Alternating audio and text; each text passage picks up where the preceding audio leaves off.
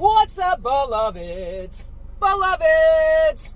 It's your girl, Belle Fit. Listen, even when you feel like God is not leading you and guiding you, He is, boo. Especially if you've asked Him. If you're like, yo, what's up, Lord? I don't know what I'm doing right now. I don't know my next move. I don't know my steps. Please order my steps. He will order your steps. And most of the time, it's not going to seem like He's ordering your steps. You're going to feel completely discombobulated. But then at the right moment, because these things are preordained at the exact right moment that was preordained, even before time. Those things are going to come into alignment for you, and whatever plans He has for you is going to prosper, boo.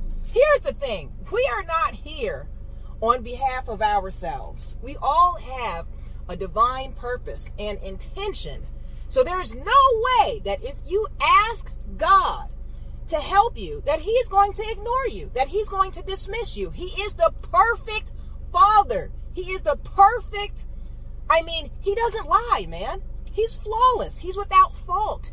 And He loves you. And He loves the fact that you trust Him enough to build that relationship with Him and lean in. You see, sometimes instead of us trying to figure it out, and just keep reacting to the different events and circumstances in our lives, we need to just be still and know that He is God, man. What He has for you will not return void, boo. Those promises that He's spoken over your life, it will manifest at the perfect time.